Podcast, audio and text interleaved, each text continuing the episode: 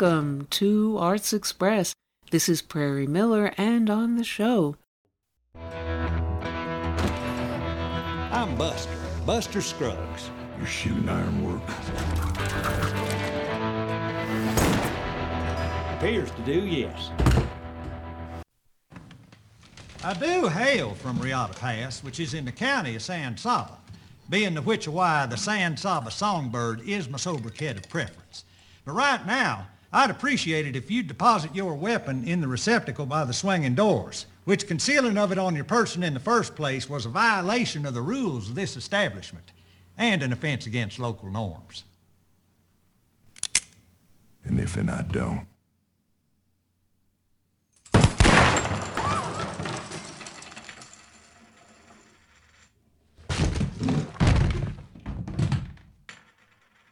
I'm not a devious man by nature, but when you're unarmed, your tactics might gotta be downright Archimedean.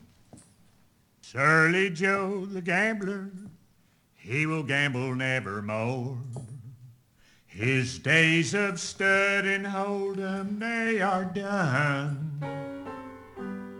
It was long about last April he stepped into this saloon. But he never really took to anyone. Surly Joe, Surly Joe, oh, wherever he's gambling now, I don't know. He was slick, but I was slicker. He drew quick, but I was quicker, and the table stopped his ticker. Surly Joe, Yeehaw! Surly Joe, Surly Joe, won't be missed by anyone. Surly Joe,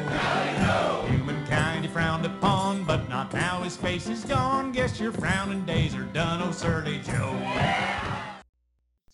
And those were scenes from the revisionist, to say the least, Coen Brothers' 2018 Western, The Ballad of Buster Scruggs, and Tim Blake Nelson as that unpredictable, cheerful, singing cowboy known as Surly Joe, arriving at an isolated cantina full of outlaws where he exchanges insults with a random miscreant before all hell breaks loose.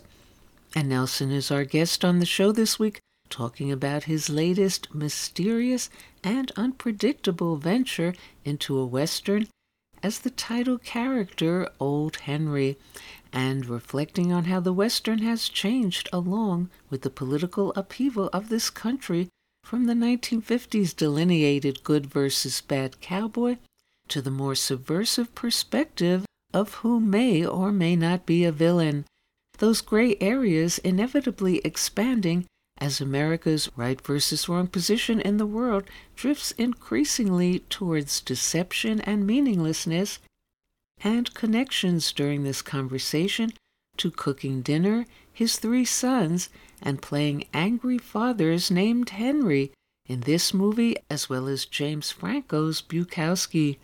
And Nelson, who grew up in Tulsa, also shares thoughts on this 100th commemoration this year of the Tulsa Race Massacre as a reaction in his own life.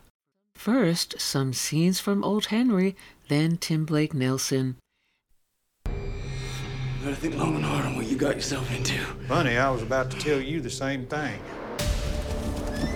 Riders, there gonna be three of them.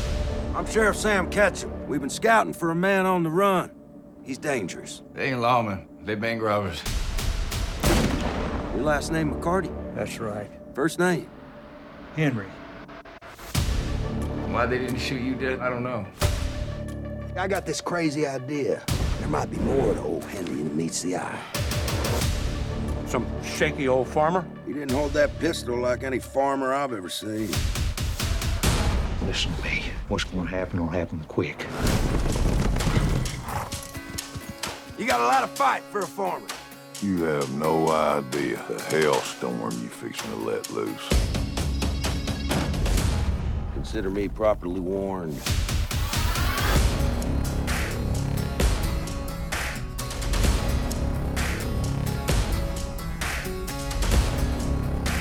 Where'd you come from? Every place on earth but this.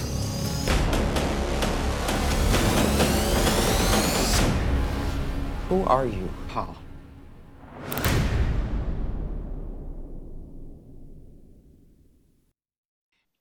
Hi, Prairie Miller. Welcome to our show. Thank you. It's my pleasure to be here. What was it about Old Henry, the story, and as a Western that drew you in? And what can you say about your mysterious character that led you to want to play him and get inside his head? My my uh, introduction to this role happened when I was offered it. I was I was cooking dinner and I got an email that said you've been offered this role, Henry, in the movie Old Henry. And I thought, well, all right, it happened. I'm I'm now playing characters who are described as old. It was it was inevitable. Uh, but I'll I'll read it. Um, and I didn't even know it was a western uh, until I had read a few pages, uh, and it was manifestly it was obvious. Um, and what took me in really was that it was about a relationship between a father and son ultimately. And I have three sons and am in the midst of raising all three of them still. One's 22, one's 18, and and one's 16. I feel like I'm on the on the uh, back end of it, but still uh, very much um, raising them.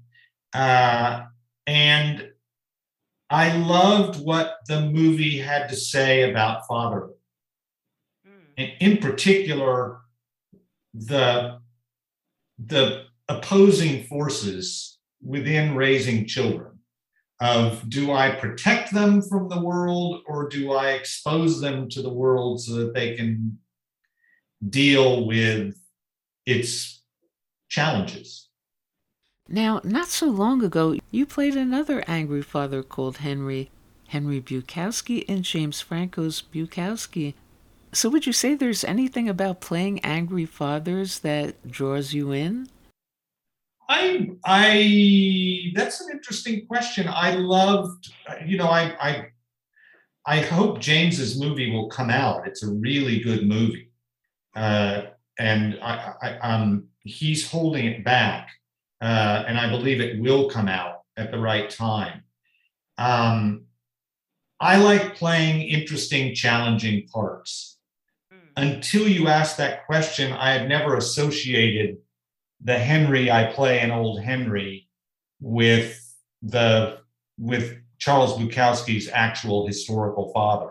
I can see why you asked the question, and in certain respects, they are connected, although Old Henry, the father in Old Henry, acts out of love for his boy. And Henry Bukowski, Charles Bukowski's father, acted more out of resentment, jealousy, bitterness, and sometimes hatred. And so I think the characters are both fathers they're both angry at times, but diverge in deeper ways. Now, would you say the backwoods, eccentric characters you tend to play, as with Old Henry, are by design or coincidence?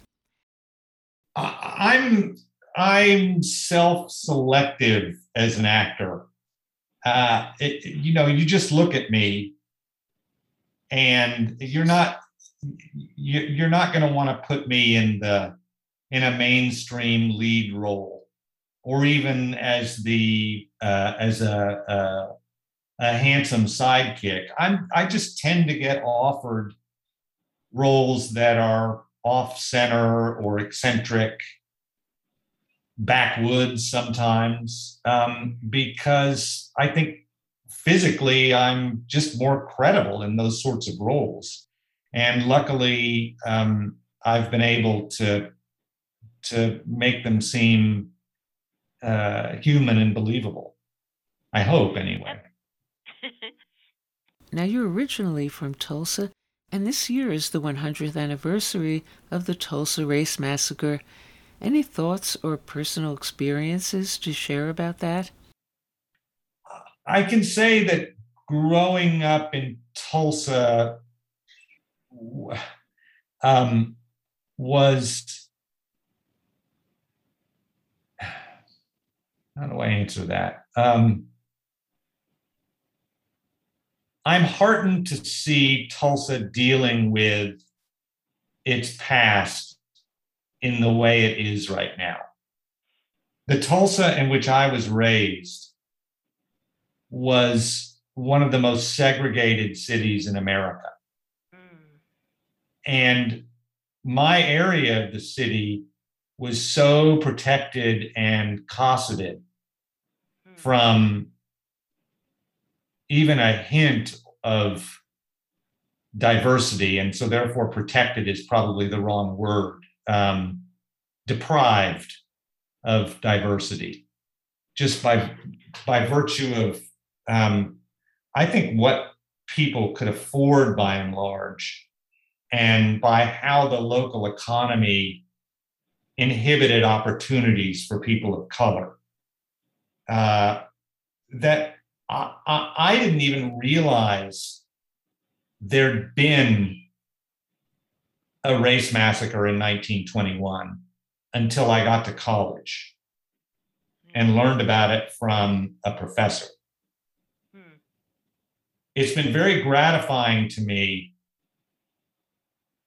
not only to see a show like Watchmen get made, but to have been a part of it Yeah.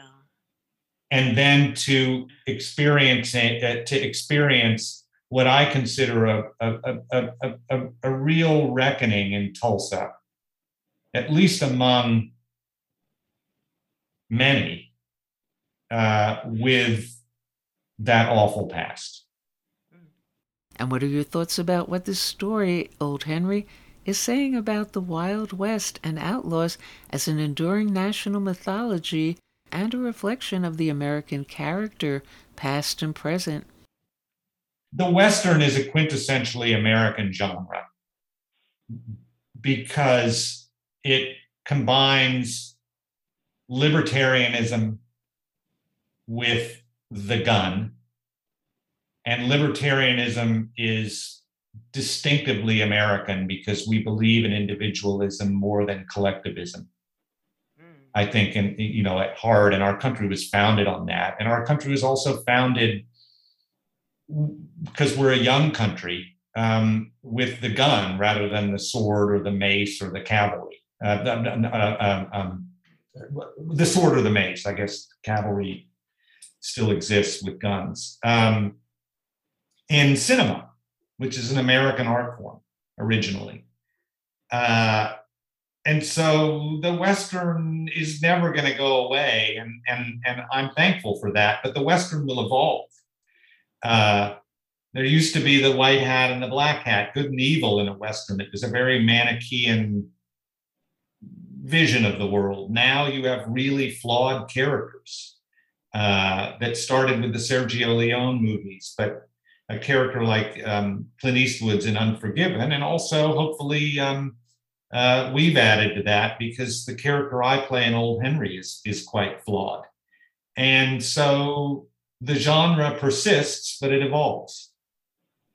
And it's been speculated that the anarchy of the Old West and the outlaws were actually, in many cases, PTSD survivors of the Civil War and broken personalities.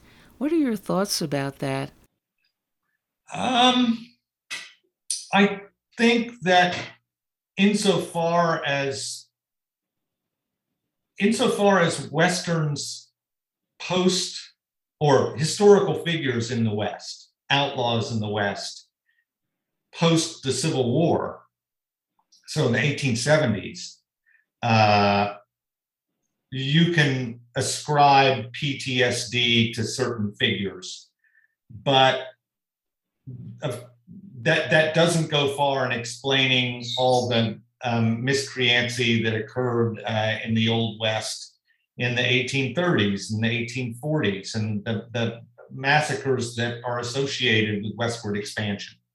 Mm. Uh, so I would say yes and no. I think it's an interesting point, but since uh, um, demented behavior is as old as humankind, I don't think that all of it can be attributed to PTSD. Okay, thank you, Tim Blake Nelson, for calling into our show. You bet. And Old Henry is out now in release this week.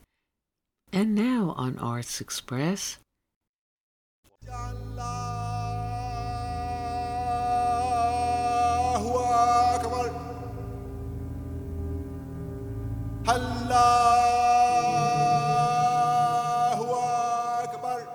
Nothing prepares you for the physical shock of the passage into Gaza. One writer has said that driving from Israel into the Gaza Strip is like driving from California into Bangladesh. You become so used to the broad highways, the easy sensuality of Israel, that it is the sight of dust. Sudden dust.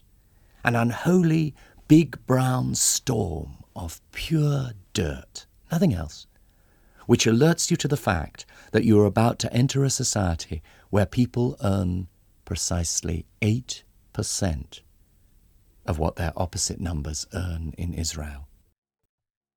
Hi, this is Jack Shalom. There are many enjoyable memoirs where actors write about their life in theater and film. The autobiographies of Laurence Olivier and Marlon Brando come to mind. But one of my favorite memoirs about acting is David Hare's Acting Up. Now, the British born David Hare is not a professional actor, but rather an acclaimed playwright and director, the author of several hit plays and movies you probably know, including Plenty starring Meryl Streep, The Hours, and The Reader. But in Acting Up, Hare talks about the difficult situation he wrote himself into and how he had to meet the unique challenge of playing himself on stage. The book, Acting Up, subtitled A Diary, covers a period of time in the late 1990s when Hare was asked by the Royal Court Theatre in London to go to Israel to write a play about the British Mandate in the 30s and 40s. But when Hare returned, shaken by the Israelis and Palestinians he had spoken to and their political enmity, he decided he wanted to write about the situation in Israel as it was now and talk about the people he had met. In short, he decided to write a 90 minute theater monologue called Via Dolorosa about what he had seen and heard and how it had affected him. And he came to the inevitable conclusion that the only person who could tell that story of his experience authentically to a theater audience was himself, even though he had never before acted on stage. He had directed and written for actors and actresses like Anthony Hopkins, Judi Dench, Mike Nichols, and Kate Nelligan on the stage, yet he had never appeared on stage himself.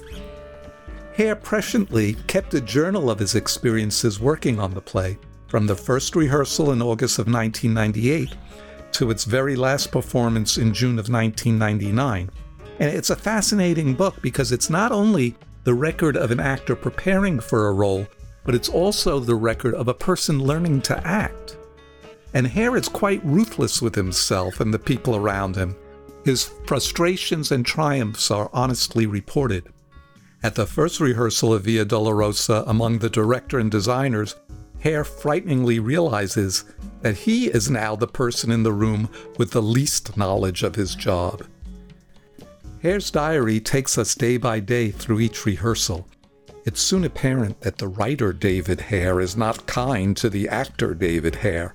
For just as the actor feels in rehearsal that he's gotten a fix on the script, the writer part of Hare demands whole chunks of the script be thrown out and replaced, only to flummox the actor once again. And Hare soon has to confront what it's like to be on the other side of the director actor equation.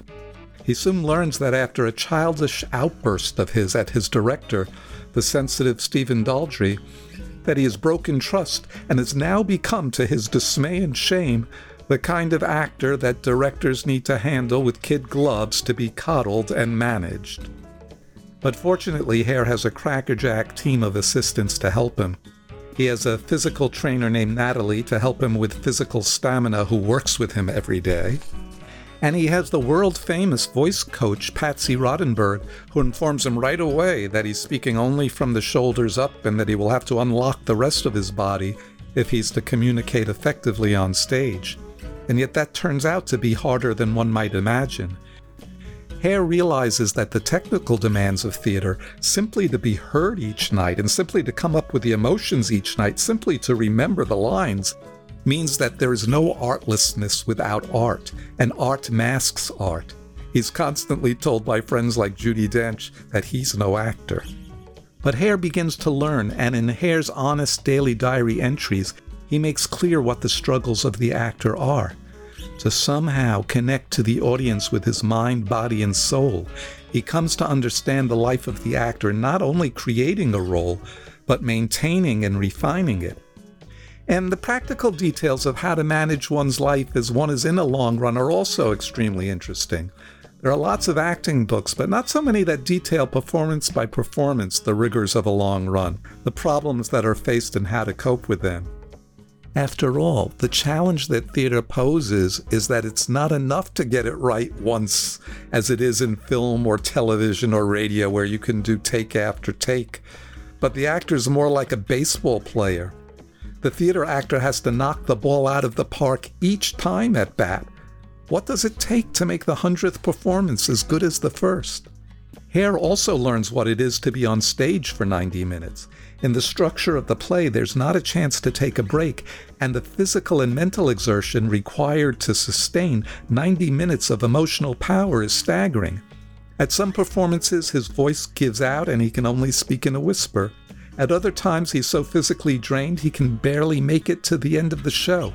If he gets distracted for a moment, he can go up on his lines, and there's no other actor to pull him back it becomes clear to Hare that his dream of a cushy life where he's only working 90 minutes a night is a fantasy. He realizes that his whole day really revolves preparing for those 90 minutes. What he eats, what he drinks, who he sees in the day could all have adverse consequences on his later performance. He becomes, in his own words, an actor creep always worried about his voice and stamina, carrying around a bottle of water so that he can hydrate, hydrate, hydrate, always begging off on any invitations. And to top it off, he learns he is being swindled.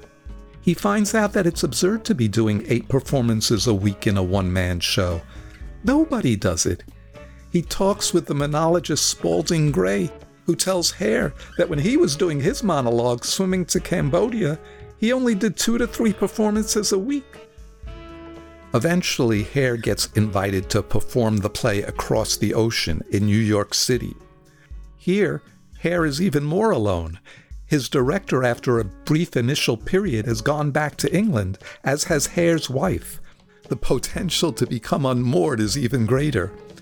And in a twist of fate, a different play written by Hare, Amy's View, starring Judi Dench, has opened a few blocks away from him, so he's actually competing with himself.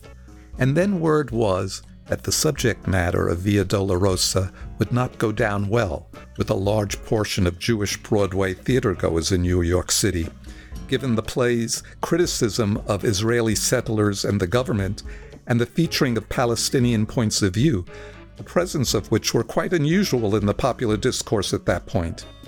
But despite the passive aggressive ignoring of the play by the New York Times, the play became a must see and the talk of the town. And at one point during the run, the widow of the assassinated Prime Minister Yitzhak Rabin came to see the play, and afterwards a nervous Hare received her backstage. After a few awkward moments, she finally says to him, My husband would have loved the play. And then there are the coughers. Ralph Richardson once said that acting is the art of keeping an audience from coughing for two hours.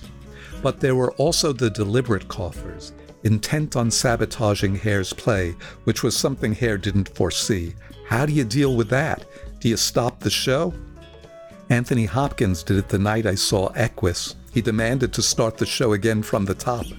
But not everyone is Anthony Hopkins. The crazy thing is, the actor up there doesn't always even know whether he's given a good performance or not. Hare tells of one performance where at the end he came off stage swearing that the audience were the worst bunch of mother blankers he'd ever encountered. But when he walked back on stage for the curtain call, he entered to a solid wall of cheering, almost the best reception he had ever had. His director told him it was the best show of his he'd seen. So, says Hare, What do I know? Reminds me of a Laurence Olivier story where he gives this amazing performance and his director goes back to Olivier's dressing room only to find the great actor sobbing with his head in his hands. And Larry, the director says, For God's sake, why are you crying? It was a fantastic performance. I know wails Olivier, but I have no idea how I did it. Now, theater goers often talk about how a particular performance has influenced them, maybe even change them in some way. But less often discussed is how acting changes the actor, how feeling the possibility of being another person transforms the actor in everyday life. In the theater, the transmission of knowledge is first the writer who has the initial impulse and knows more about the play than anyone, then the director who has studied the play and can look at it from the outside, who knows more than the writer or cast at that first rehearsal. But at last, it is the actor who knows more about the play, more about the character than even the writer or the director and certainly the critic. Because the actor has lived the role in the body, the words have all coursed through the brain and lips the character's motivations have become merged with the actor's. Latent parts of the actor are accessed. Different notes are struck, different colors are on the palette, understanding and empathy can grow. Even though David Hare was playing himself, he recognizes that the actor has learned more about the character of David Hare than the writer knew. He has changed. His wife tells him after the run that now he walks differently, breathes differently. In a key part of the book, Patsy Rodenburg, the voice coach, describes to Hare the frustration of regularly auditioning young actors who arrive to see her presentable, competent, assured. Yet they lack the element that would make sense of their chosen profession. They do not convince you of their need to speak. David Hare, who was not an actor, took a ridiculous gamble, maybe one that he had no business taking and hit the jackpot. He won the New York Drama Critics Award for Outstanding One Man Show that year. He convinced his audiences, as Patsy Rodenburg said, of his need to speak. I've been talking about David Hare's account of his brief but transformative acting career in his memoir Acting Up, published by Faber and Faber. This is Jack Shalom for Arts Express with host Prairie Miller.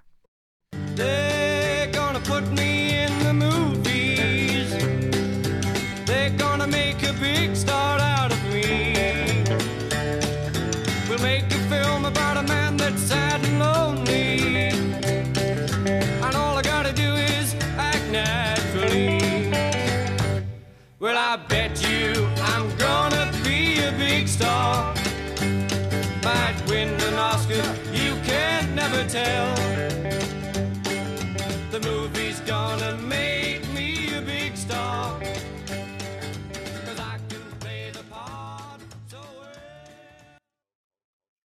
And coming up next on Arts Express, Mayday really tells a story about this young woman trying to find her inner strength and power. And I hope it's especially for young women because this was a tough year, and I think this is a hopeful story that people can get through hard times. Actress Grace Van Patten, in a conversation about Mayday, a fantasy drama about an abused hotel worker transported to another world where war is raging of young women, an update of the sirens of Greek mythology, in a face off against male soldiers they lure with radio transmissions, and the male perception of female physical and psychological power over men as both fascinating and frightening. Patten, the cousin of Talia Balsam, daughter of Martin Balsam, and whose uncle was the late comic actor Dick Van Patten, and who started out in The Sopranos as a child and who is currently in the dramatic series Nine Perfect Strangers, talks about that as well, and also discusses the possibility of new and different challenges faced by her younger female millennial generation. First, some scenes from Mayday, then Grace Van Patten. This is the Victory. We're receiving your signal. Request to know if you're in distress. Do you like the radio? There's a storm one mile south. Yes, I am in distress. Help is on the way. How many souls on board? We don't have any souls. Ma'am, can you beat me? Ma'am, we have no bearing. We are taking on water. We get man overboard. Mayday, mayday, mayday. Nasty creatures. You must be the new girl. What is this? Where are we? Where we belong? Soon you'll be a whole new person. You never had a chance back there, Anna. Chance for what? A chance to win. Do you remember what happened to you before you came here? It wasn't a very good story. So I'm giving you a new one. Now. A lot of girls get even when they get here. Okay, girls, time to go. Where are we going? Hunting.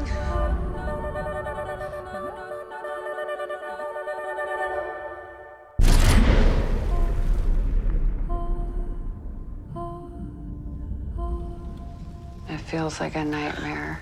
That's normal. I don't belong here. I want to go back.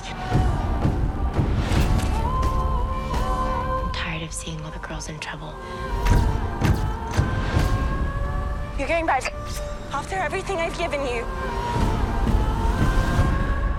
I made you into a hero. You made me into a psychopath. It's the same thing! Mary. Alpha. Yankee. Delta. Alpha. Yankee. You're a monster. We're all monsters.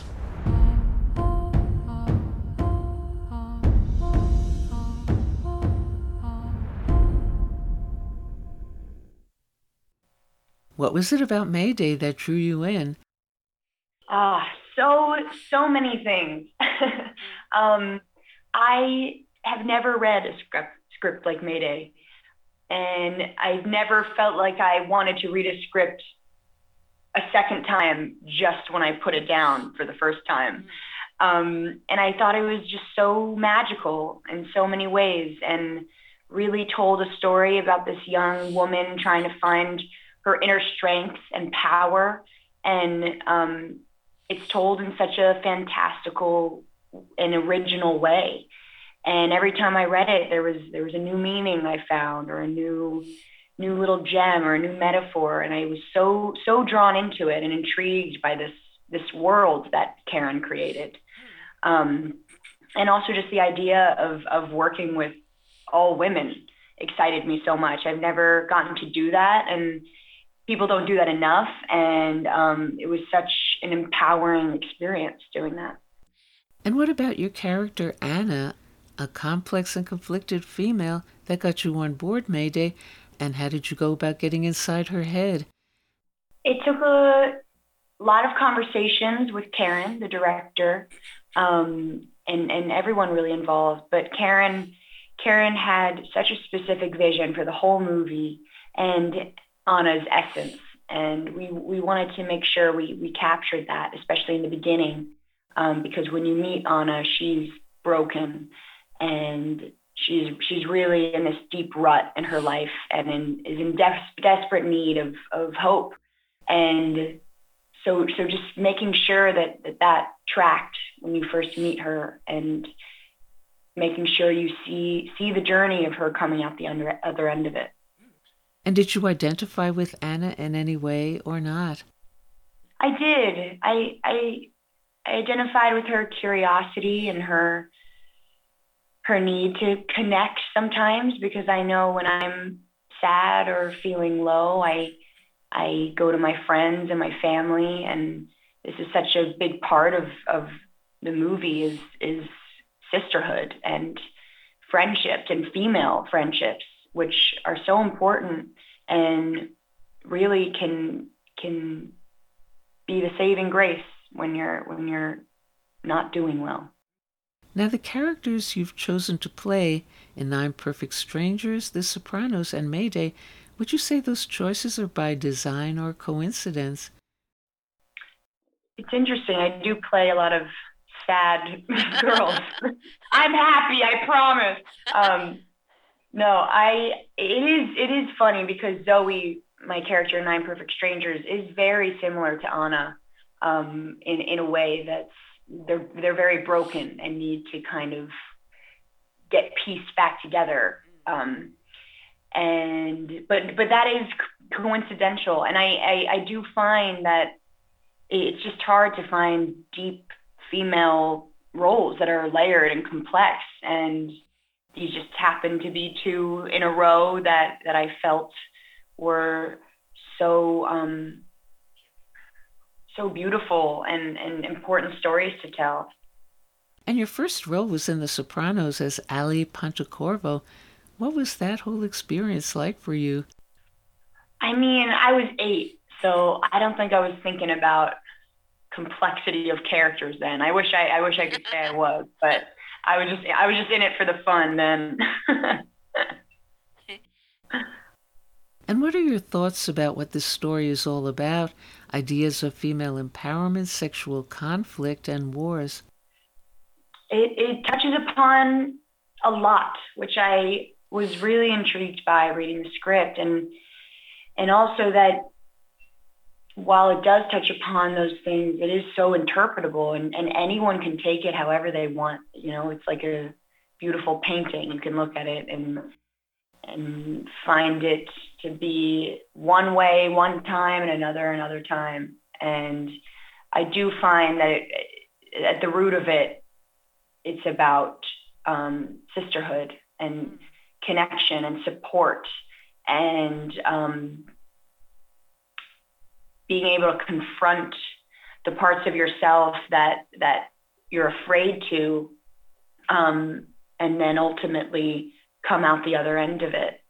Um, and in this case anna you know falls into this fantasy land and i think each girl symbolizes a part of herself that she has to kind of confront. And once she she does that she's able to to move on with her life with this newfound strength that she didn't have before in terms of the females in this movie, how do you feel the issues they face are different from previous generations, however surreal this movie? Right. You know, I would say what's different from our generation is that we have social media now, but but uh, in Mayday Land, there's none of that. So none of that. Just just uh, young soldiers that we lure and kill. I mean, because it is so surreal. It's, um, it's you can you can kind of place it however you want with whatever issues you feel or traumas or um, it's so it's so personal in that way. Um, but the problems we face as women are age old and they, they have been the same for eternity. So I think in that way it's still relatable and, and women every every woman will be able to connect to that. And are you working on anything next? Um I my, my next thing is a, another show at Hulu called Tell Me Lies, which I'm very excited about. It's based off of a book by Carola Lovering and um it's it's very very exciting. It's about a very toxic relationship over the course of eight years, and it, it really dives deep into into every aspect of that. So I'm excited to to start that up. And with your very talented family that includes comic actor Dick Van Patten and cousin Talia Balsam, daughter of the late Martin Balsam, do you feel they influenced you creatively in any way? I think they definitely inspired me um, to to get into the business, but also just to to ask questions. And um, it's nice to to know that I have people that understand the business and know know both sides of it or all sides of it. Um, so that that is comforting and and they're very supportive. So it's very nice. And any last word about Mayday? I think I think anyone can find meaning of their own in it, and it's it. I hope it I hope it gives people hope, especially young women, because Um, this was a tough year, and everyone went through it.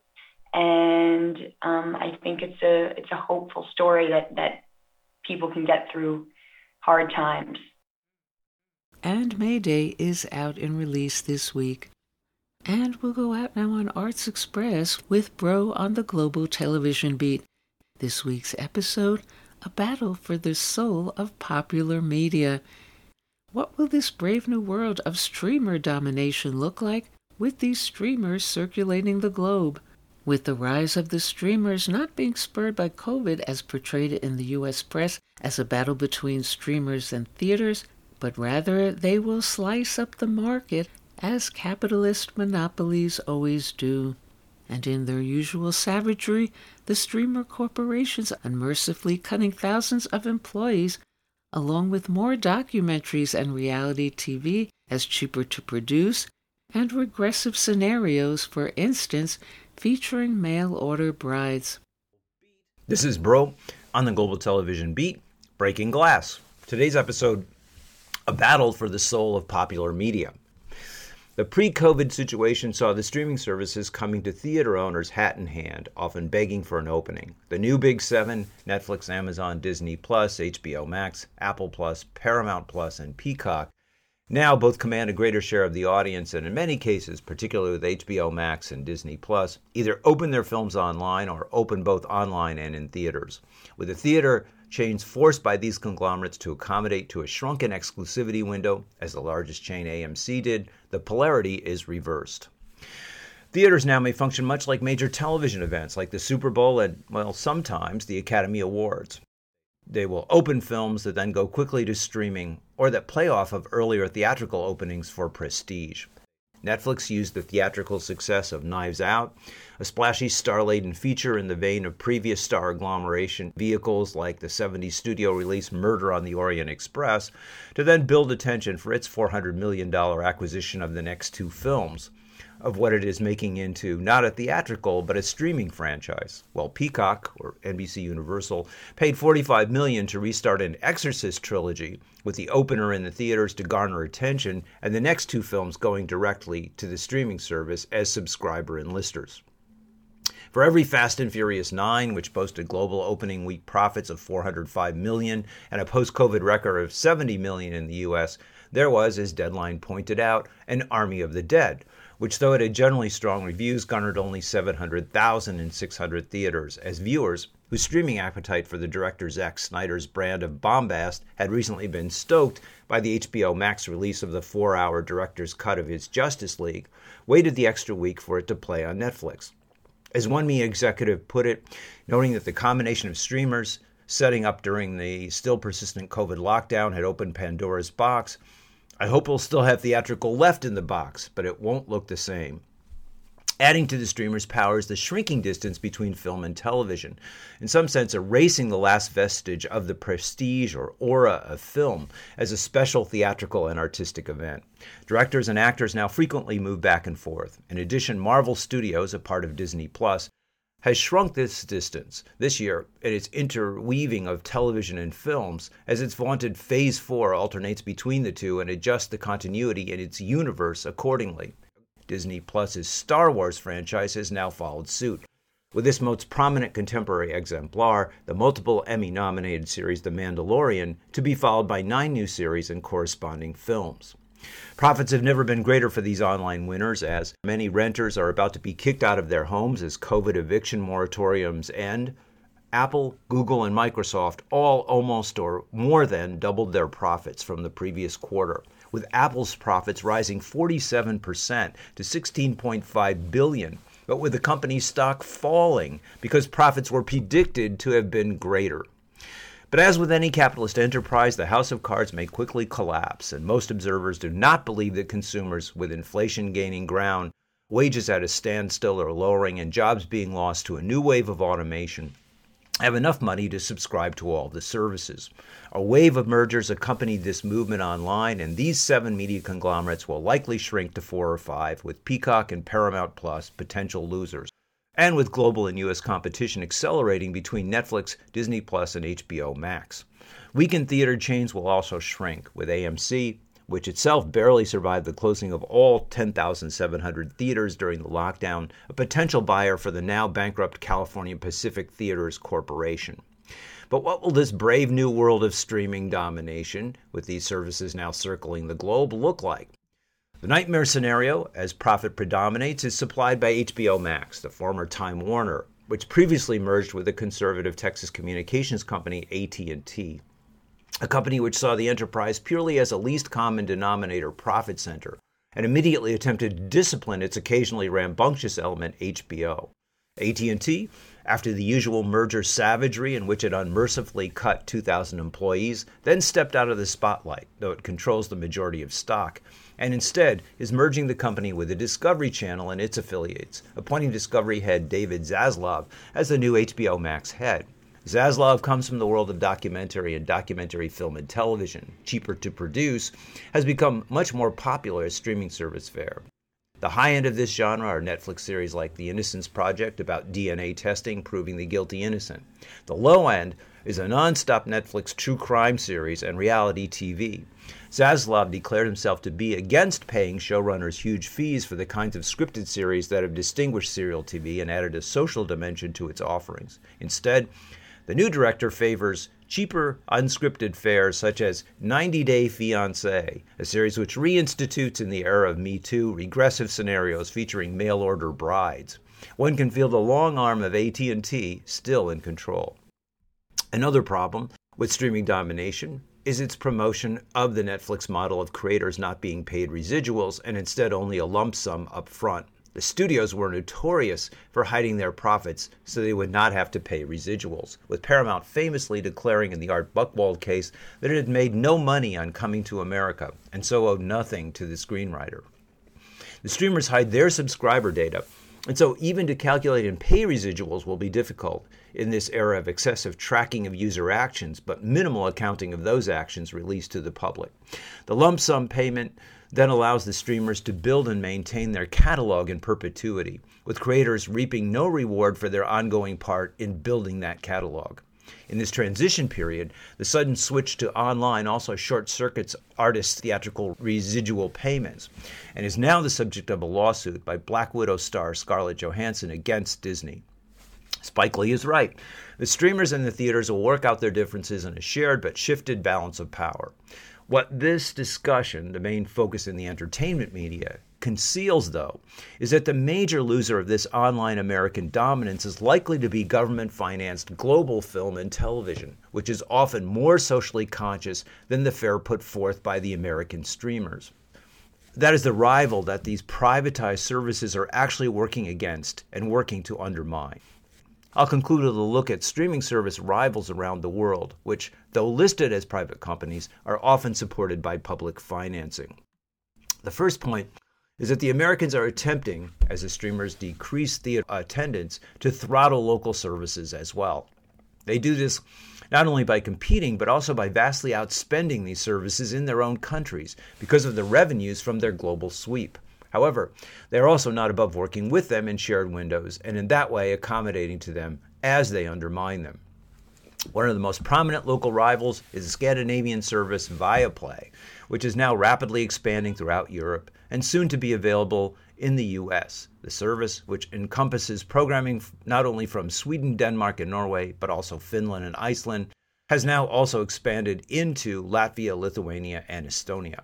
Its signature shows are the dark crime series like The Bridge and The Killing, which have been exported around the world. Viaplay now has production deals with NBC Universal, MGM, Sony, and Fox, and in its expansion describes its fare as genuinely Nordic but also tailored to a global audience. Will this American studio investment and this need to go global to compete foster a diluting of the social specifics which have made these series so tantalizing to global audiences?